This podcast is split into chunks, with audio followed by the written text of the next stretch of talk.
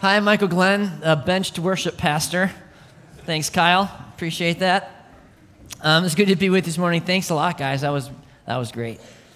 Um, the last time I was with you back in July, we took a look at Psalm 1, and I wanted to bridge for you a little bit because we're going to be looking deeper in the book of Psalms today. I want to put up on the screen for you one of the overarching ideas that we lifted out of Psalm 1. And it goes a little something like this that, that is that God intends for us to connect His truth with our emotions and experiences. God intends for us to connect His truth with our emotions and experiences. And God intends for us to delight in that truth, to delight in it.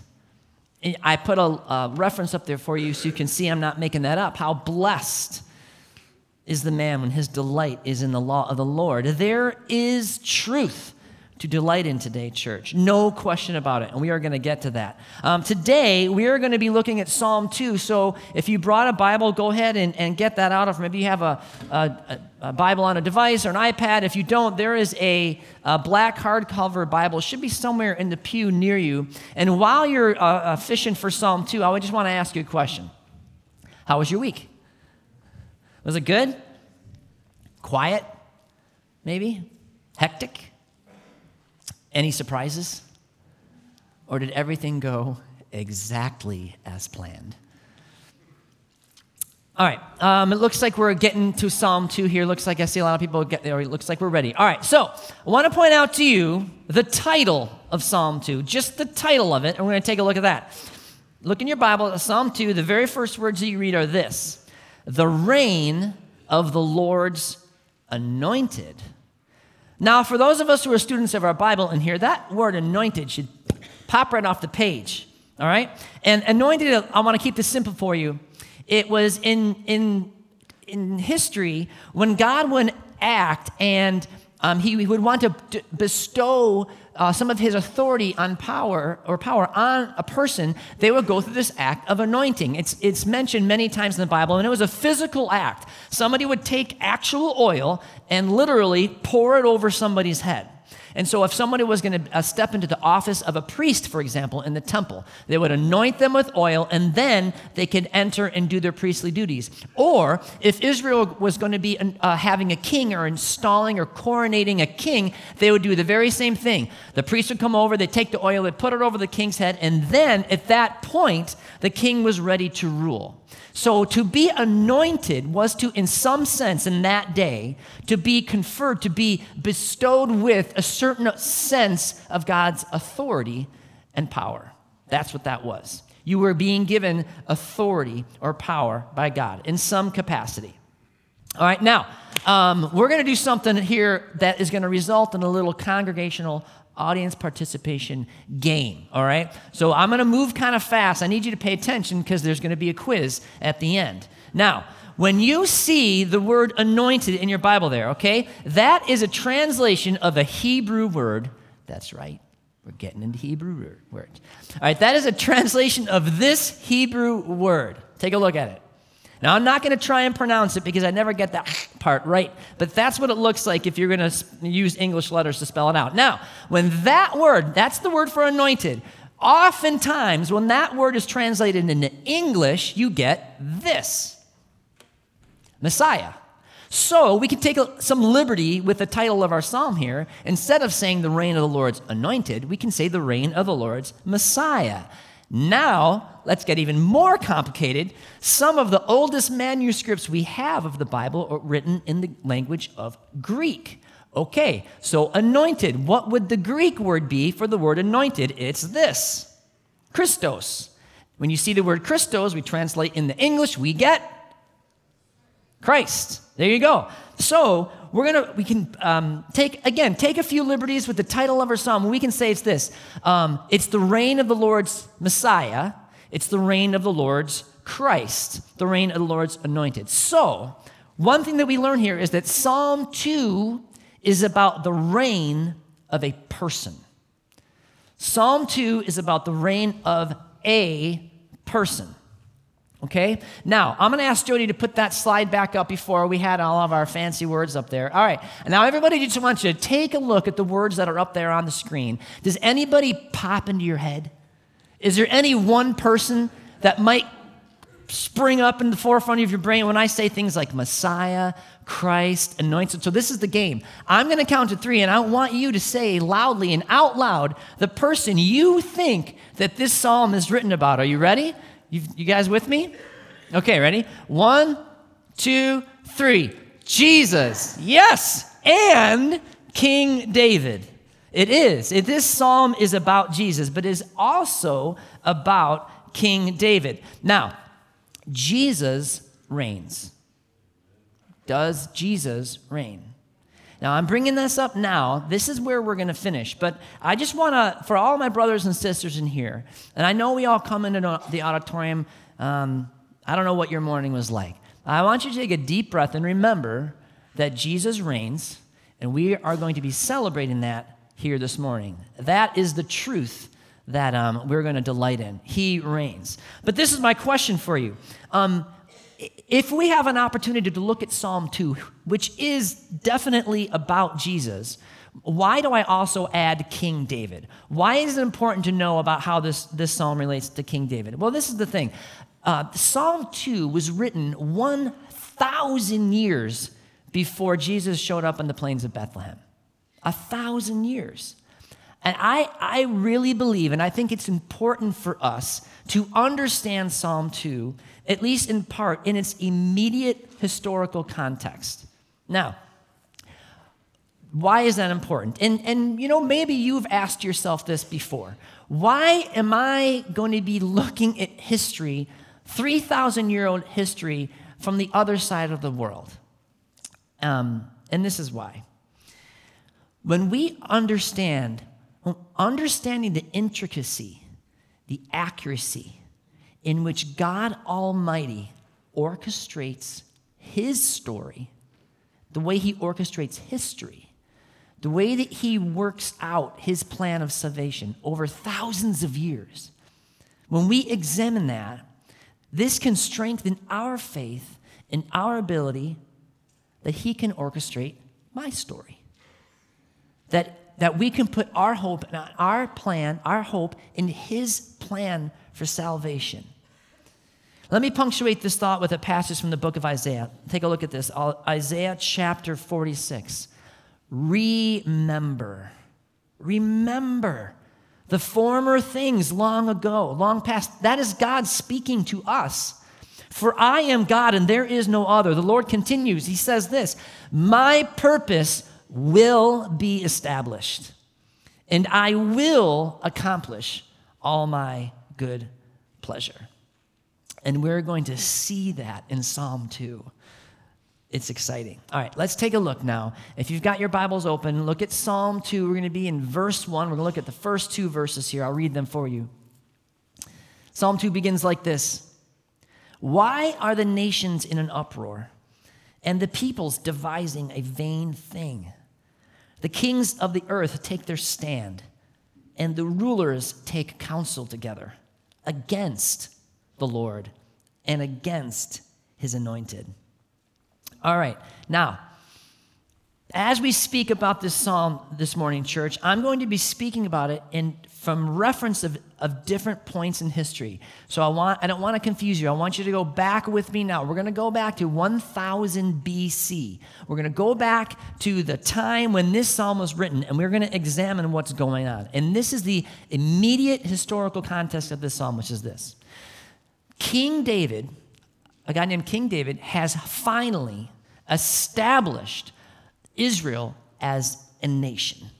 At long last, uh, God's people, that the tribes that are God's people aren't are no longer scraping a living out of the hills. They're not, they're not running for, for the weeds when you know marauding bands of horsemen you know ride through their territory. David has set up a kingdom. It has borders, it has government, it has army, and he's established this thing of a kingdom. David has united the kingdom, but more than that, more than just bringing the clans of Israel under together under a kingship, in the process of establishing this kingdom, David has also conquered and brought under his rule some of the surrounding nations. I have a map for you to put up. I'm going to walk over here and hope my microphone doesn't squeal because I know it's hard to see. But this map shows the kingdom that David inherited when he started ruling, and, it's in gray. I think you can see that's kind of a much smaller area here. It's in gray. Now, over time, as David ruled, he expanded his kingdom out from those borders, and you'll see that there are nations around here that he conquered. I'm looking at Syria, Ammon, Moab, Edom, Amalek. And those kingdoms have been brought under the rule of David and his kingdom. Now, um, this is recorded for us in 2 Samuel chapter 8. In 2 Samuel chapter 8, we get a glimpse of this map and what it's talking about. And I have a very um, edited down uh, version of this passage on the slide for you. It goes like this Now, after this, it came about that David defeated the Philistines. Then he defeated Moab, and the Moabites became servants of David, bringing tribute. Then David defeated, then David defeated, then David defeated. And it goes on to list in some detail everything that David had done, everything that he had conquered, all the enemies of Israel he had defeated and brought under his rule. But it's verse 15 that I really want you to focus in on. It says this So David reigned over all Israel, and David administered justice and righteousness for all his people for all his people. This is not just the Israelites, David is administering justice and righteousness to. In this brief period of time that we're looking at here in, in 2 Samuel chapter 8, we have a, a fulfillment of promises that God had made long ago. Because you have God's anointed king reigning over his people and some surrounding nations. I want you to look at these two verses. Um, the first one is from Genesis chapter 12. This is God speaking to Abraham. Now, a really quick history lesson for those of you the entire nation of Israel, where do they come from? They come from one couple, they come from Abraham and Sarah. God called Abraham out and he built his nation from Abraham, the first guy. All right? Now, at the time of our psalm, we have this kingdom with David reigning, but we got to go all the way back to Abraham. God says something to him. Look what he says to Abraham. And in you, all the families of the earth will be blessed. God is saying to Abraham, I'm going to bless the entire world through you. Now, God further clarified this idea when he spoke to Moses. Remember Moses? Moses brought the people out of Egypt. God said to Moses, again, before David, before our psalm, we've gone Abraham, now we're scooting a little forward. God speaks this to Moses. He says this, and you shall be to me a kingdom of priests and a holy nation. A kingdom of priests. Priests minister. That's what they do. So God was intending on his people to be a group of priests that would bless the entire world. I want you to look at the uh, ESV Study Bible notes. I just lifted a note out of my ESV Study Bible. I'm going to put it on the screen for you. It goes like this When the people of God sing Psalm 2, they remind themselves of how God made David and his descendants to be kings in order to enable them to fulfill the very purpose for which Abraham was called. What was that? To bring blessing to all the nations. The anointed one's commission is to make the domain of Yahweh visible on earth. A thousand years before Jesus Christ is born, this is finally happening. This is happening. David is ruling. The Lord's anointed king, King David, is on his throne, and his kingdom has begun to expand to the rest of the world. Now, I'm going to summarize this for you. It's a brainful. all right? But I've tried to organize it on the screen in a way that we can all understand and follow along. Now, this, this part isn't in your notes, so don't get confused. This part isn't in your notes, so just take a look at the screen. You ready? I'm going to summarize what's going on here when Psalm 2 is written, the immediate historical context. God has established a kingdom through the work, what was that work? David conquering Israel's enemies, of his anointed king this is King David, who serves as king over a specific people who are now to act as a nation of priests, that is the nation of Israel, to bring the rule of God, God's laws, which is to say the kingdom of God, to the ends of the earth so that all can be blessed. And what does that mean? That means we're going to live in peace with God and God's people. Now, earlier, we confirmed that Psalm 2 is about who? It's about Jesus and King David. We just saw about how the psalm is about King David, but how does Jesus fit in here? Check this out. If we exchange King David and his work, and we exchange that with Jesus Christ and his work, and I'm going to flip a switch for you and I'll let you to see Everything that I just said on that last side, everything can be said of our world right now. And the re- realities of the victories of King David and everything up there applies to right now, right here. Check it out. Now, this is going up on the screen. This is in your notes. You ready? God has established a kingdom. Amen? Amen. Through the work, conquering of the ultimate enemy, sin and death by who? By his anointed one. Who is that? Jesus Christ, who serves as king. Is he king? Over a specific people who are to now act as a nation of priests. That's us. That's his church. To bring the rule of God. That's where the Holy Spirit comes in, which is to say, the kingdom of God to the ends of the earth so that all can be blessed. What's the blessing of Jesus Christ? to live eternally, to live eternally in peace with God. Thousands of years before David, God tells Abraham, I'm going to bless the world through you. Hundreds of years later, he tells Moses, Moses, I'm going to make you into a kingdom of priests and a holy nation. A thousand years before Jesus Christ is born, he does it through King David. Is anybody starting to get the sense that this whole mad world we live in is unfolding exactly as God wants? That this sovereign God of ours isn't at the wheel of some car that's spinning out of control? How careful, how exact, how mind boggling is that? This master weaver of the centuries is this ancient of days. Now, I'd like to ask you again how was your week? Was it quiet? Hectic? Any surprises? Did everything go as planned? We do not know what tomorrow brings. I don't know what my tomorrow brings, but God does. God does. I mean, I buckle under stuff like this. I give.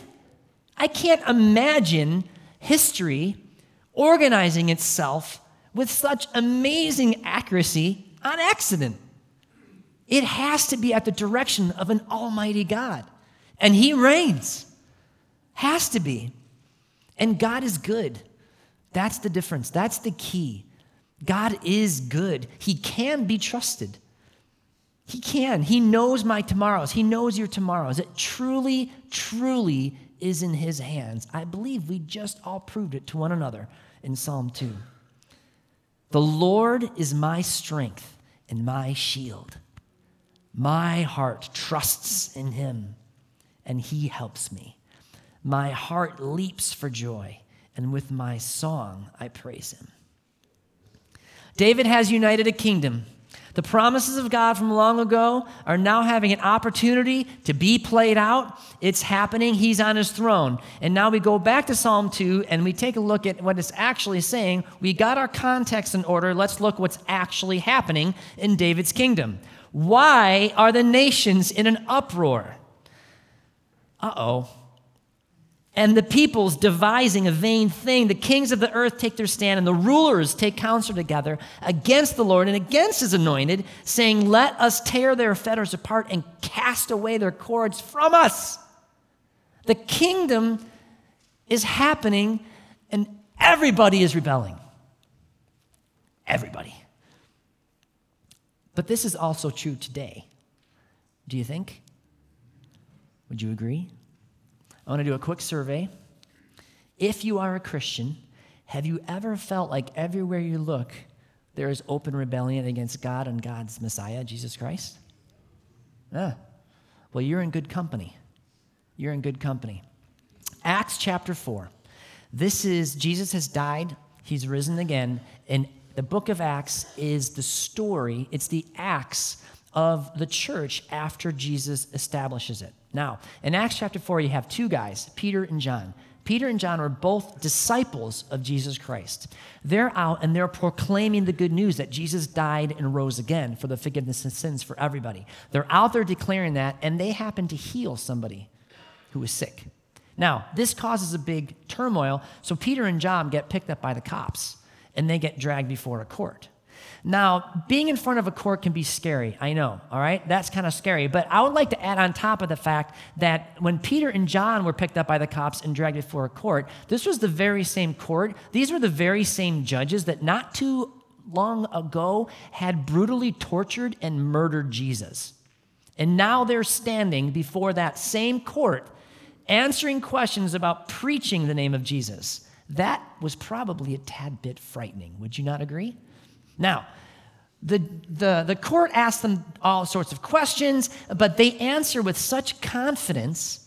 And more than that, the guy that was healed is standing right there. There's no arguing against that. So the court takes a look at Peter and John. They see their confidence. They see the guy who was healed. They can't deny the healing because the people will revolt because it's right there. And so this is what they do they say, All right, Peter, John, this is what we want you to do. You're going out of here but I never want you to speak that name of Jesus again. And Peter and John do exactly what me and you would do. They said, No, but okay, I'll leave gladly, but I'm going to keep speaking the name of Jesus. All right? So they get out and they go back to the church and they gather around. And you, have got to admit, if, if you were living at that time and you saw Peter and John get dragged off to the Sanhedrin, to the court, as Jesus had, not, had done not too long ago, maybe you weren't going to see them again, right? So they get back to their church and they're hanging out with their buddies, and you know what they do? And when they celebrate, they say these words together. They recall Psalm 2 and they speak to one another to celebrate. They say, Why? Why are the nations in an uproar against Jesus? Why are the people devising and vain things? Why are the kings of this world taking their stand and their rulers? Why are they doing that? um, a few observations about Psalm 2. Moving on. Um, you will see that there are four designators, four different words that describe the people that are in rebellion. There are two general words, nation and peoples, and then there are two words that designate some sort of office of power, and that is rulers and kings. They all have different meanings and nuances. We don't have to get into it. This is poetry type speak for everybody. right? This is what the writer of this psalm wants us to understand. This is everybody. There are nations, there's peoples. And by the way, if you are given some sort of power on this planet, chances are pretty good that office is going to be used at some point against God and against his anointed. Where there are people, there tends to be rebellion against God. Now, I also want to point out, I want you to notice what is just so upsetting to the nations, to the people, to the rulers and the kings. Look at that, verse 3. Let us tear their fetters apart and cast away their cords from us. That's what's so upsetting. You know what that is? Fetters and cords are devices that restrict movement. That's what those are. So, what are they saying? They're saying this We don't want your rule, God. We don't want your restrictions. These are the thou shalt nots. These are the things that God commands us to do that we are supposed to obey. And then you can kind of hear the, uh, sense the collective, ah, oh, just rising up out of the pages. How small of you, God. I, come on, I want to do with my money what I want. I want to do with my property what I want, with my body what I want. Butt out, don't shackle me, you small minded person. Now, this is the thing, and, and we've got to face this. And, and quite frankly, I don't think as a church we often face this very well. Yeah, yeah, God wants to restrict our behavior. You know why? Because He loves us. I don't know wh- what it is about us these days that we try to avoid that conversation. Like, like God is some, like everything that we imagine in our brains that we think is cool is going to be blessed by God in some way. no, no. Stop thinking that. God wants to help us. He wants to guide and restrict, instruct us in the way that we should go for our own blessing. I'll just start here. This is pretty simple. Don't kill people. Okay? We can this only gets harder as I go down the list by the way. Hopefully we can all agree that not killing people is a good thing. Don't kill people. Don't exploit the poor. Do justice, love mercy, walk humbly with your God. That's Deuteronomy 15. Don't crave and be jealous of other people's stuff. Exodus 20. If God has blessed you with money and property, here's what you do with it Deuteronomy 15. He's got something to say about that, you know. God says, not everything that feels good to you is good for you. Not everything that feels good to you is good for you. If you want happiness, do you want joy? God says, meditate on my law day and night. That is how you find joy and happiness. That's Leviticus 18. You are to have no idols, none. Popular Instagram stars, okay? Foul mouth actors and promiscuous rock stars are not to be idolized. Right? That's Leviticus 19. These are, these are spiritual realities of don't touch. Don't touch. So um, I have an older brother and a younger sister, and I'm pretty sure my younger sister is my parents' favorite. Pretty sure that's how that goes down. I'm not sure. But I, I got a little piece of evidence for you back when I was in college, um, my uncle, he has this cool job. He works for the government, so he's all over the place. And he did a stint, he moved his family to Sydney, Australia. And my parents planned a trip to go visit them. So this is my mom's sister um, in Australia. Now, I was in college. I believe my sister was in college too, but that little sneaky, she was living at home, so I think she got to go. It's, I mean, I'm working through it. It's only been like 20 years. but she got to go. And, and uh, this is what we do. I think as a family, we do this well. They came back, and at some point, I'm sure there's a meal, and we're all talking, laughing about the trip. And there's something that we were cracking up over quite a bit um, was that they went on an outback safari. All right. So outback safari, my parents, my sister, and some Australian tour guide guy. And the one thing that we kept laughing about was it, it seemed that as they were doing the safari and walking about there, that the guide would occasionally be like, Oh, don't touch that. That'll kill you. Like, like such nonchalant, you know? Like, if, if touching that kills me, can we maybe communicate it with some more enthusiasm and a little firmer instruction? Don't touch that. But the guy just like, ah, don't touch that. It'll kill you, you know? And they're walking around like, oh my gosh, we're to die. And um, this is a this is a physical rea- this is a physical expression of a spiritual reality, New Hope. If you don't think that there are spiritual things that can end you, you're mistaken. You're not that boss, okay? And God has his law. And here's an important part, and this is something that I try to convey to the youth group kids as much as I can. It's not retreat from God's restrictions, it's making sure we understand that they are good. There's a difference there.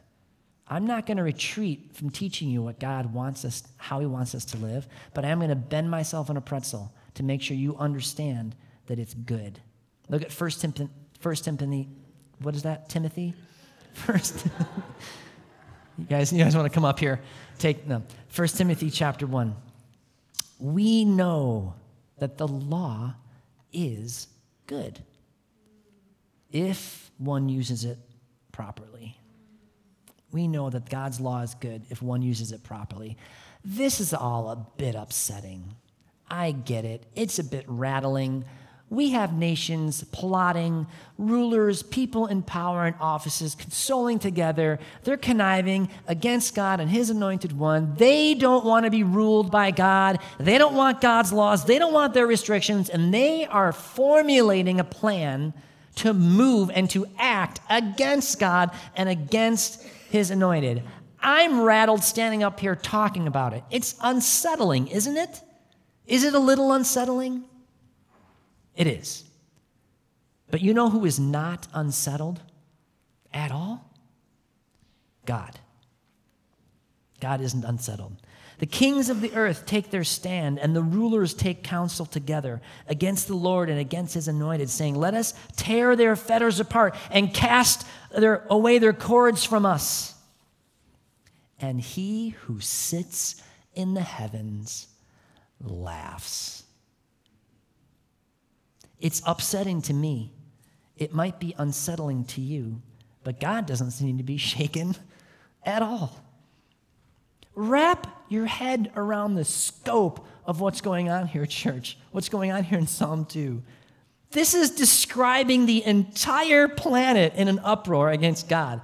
They're planning, they're building, they're consulting together against God and His Messiah. This is huge.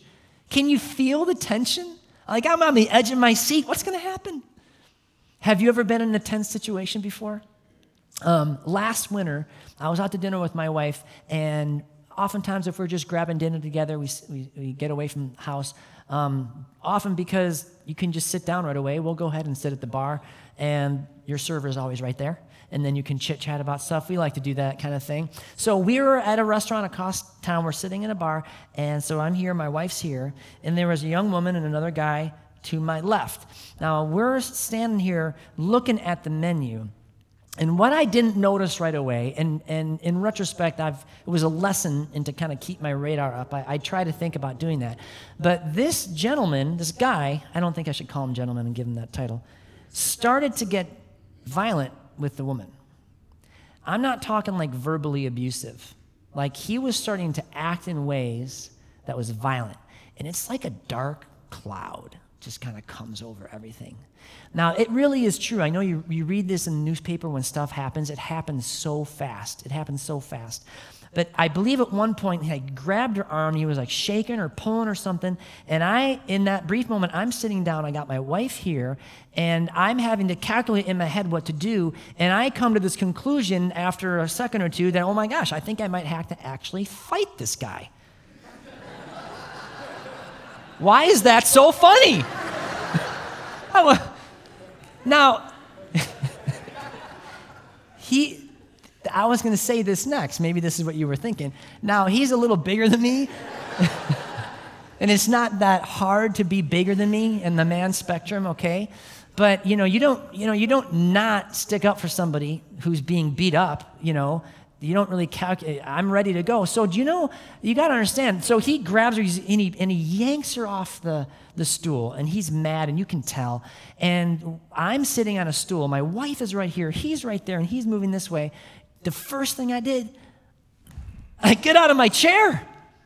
I stand up. Why did I stand up? I stand up because I need to confront what the, the threat that is in front of me. But now you have God, you have God with the entire world working against him. Not just the world, the people that are in the world that are of power, the rulers and the kings, they're conniving. They got political action committees, people. They're working hard to undermine the reign of Him. He doesn't even stand up. The Lord, He who sits in the heaven, laughs. Isn't that a beautiful, beautiful picture of the authority and the power of God? We serve a God that there's no beating him, there's no getting around him. He's, he's sure of himself, I think. He doesn't even get out of his chair. He's sustaining distant galaxies. He's watching over birds as they build their nests. He's knitting together every single person who is growing in their mother's womb right now. He's commanding the very star that is giving light to the earth by which the people on the earth can see to organize their rebellion against him. Now, let's turn back to our psalm because God is about to respond to all of this nonsense. And when this God speaks, I think we should listen. He who sits in the heaven laughs, the Lord scoffs at them. Then he will speak to them in his anger and terrify them in his wrath, saying, But as for me, I have installed my king upon Zion, on my holy mountain. God speaks to the nation, He speaks to the people. And what is He saying? I've already acted. My king is on his throne, and he reigns. I put him there. Notice the emphasis on God acting on his own counsel and by his own authority. He didn't ask our opinion. But as for me, I have put my king upon Zion, my holy mountain. The mad world and everything that it can muster and everything that it can organize gets together and marches to the throne of God. God doesn't even stand up. He just, son, I need you to take care of this. I've installed my king. That's the act by which I will deal with all of this. God is saying, I am seated, I am enthroned in heaven. You are on earth. If you want to get to me, you're going to have to work it out with my king, and my king reigns. God is saying, if you have an issue with me, you're going to have to go through my son. I want to put a verse up on the screen for you, and I'm hoping that we can broaden our perspective on what it means because it's a popular one. Thinking in the context of what I said, I wonder if Jesus himself might have been thinking of Psalm 2 when he said this. Jesus said, I am the way and the truth and the life. No one comes to the Father but through me. Whoa. That puts going through the Son in a slightly different perspective, doesn't it? God is saying, You didn't put him on his throne, I did. You didn't crown him kid, king, I did. And he reigns. He reigns. And this king, New Hope, New Hope Church, if you are a brother and sister in Christ, if you have received this Savior, if you've been washed, if you've been implanted, imprinted with this Holy Spirit, guess what? He is your King. He is your King. He is on your side. Better yet, we're on His. That's a better way to say it. As God's people, we have been lifted up out of the rebellion. We have been lifted up out of that group. Even with all of our scars and our sins and our problems, God just scoops us right up out and He places us on the side of the Almighty, eternal, reigning King of Kings, and He reigns. Therefore, having been justified by faith, we have peace with this Almighty God through our Lord Jesus Christ. There are two ways you can try and go through Jesus Christ. There's only one that ends well, and that is in submission to Him as your King, and He reigns. I would like to sing that with you because this is a psalm after all. So let's get our singing voices warmed up. Would you stand up? Here we go.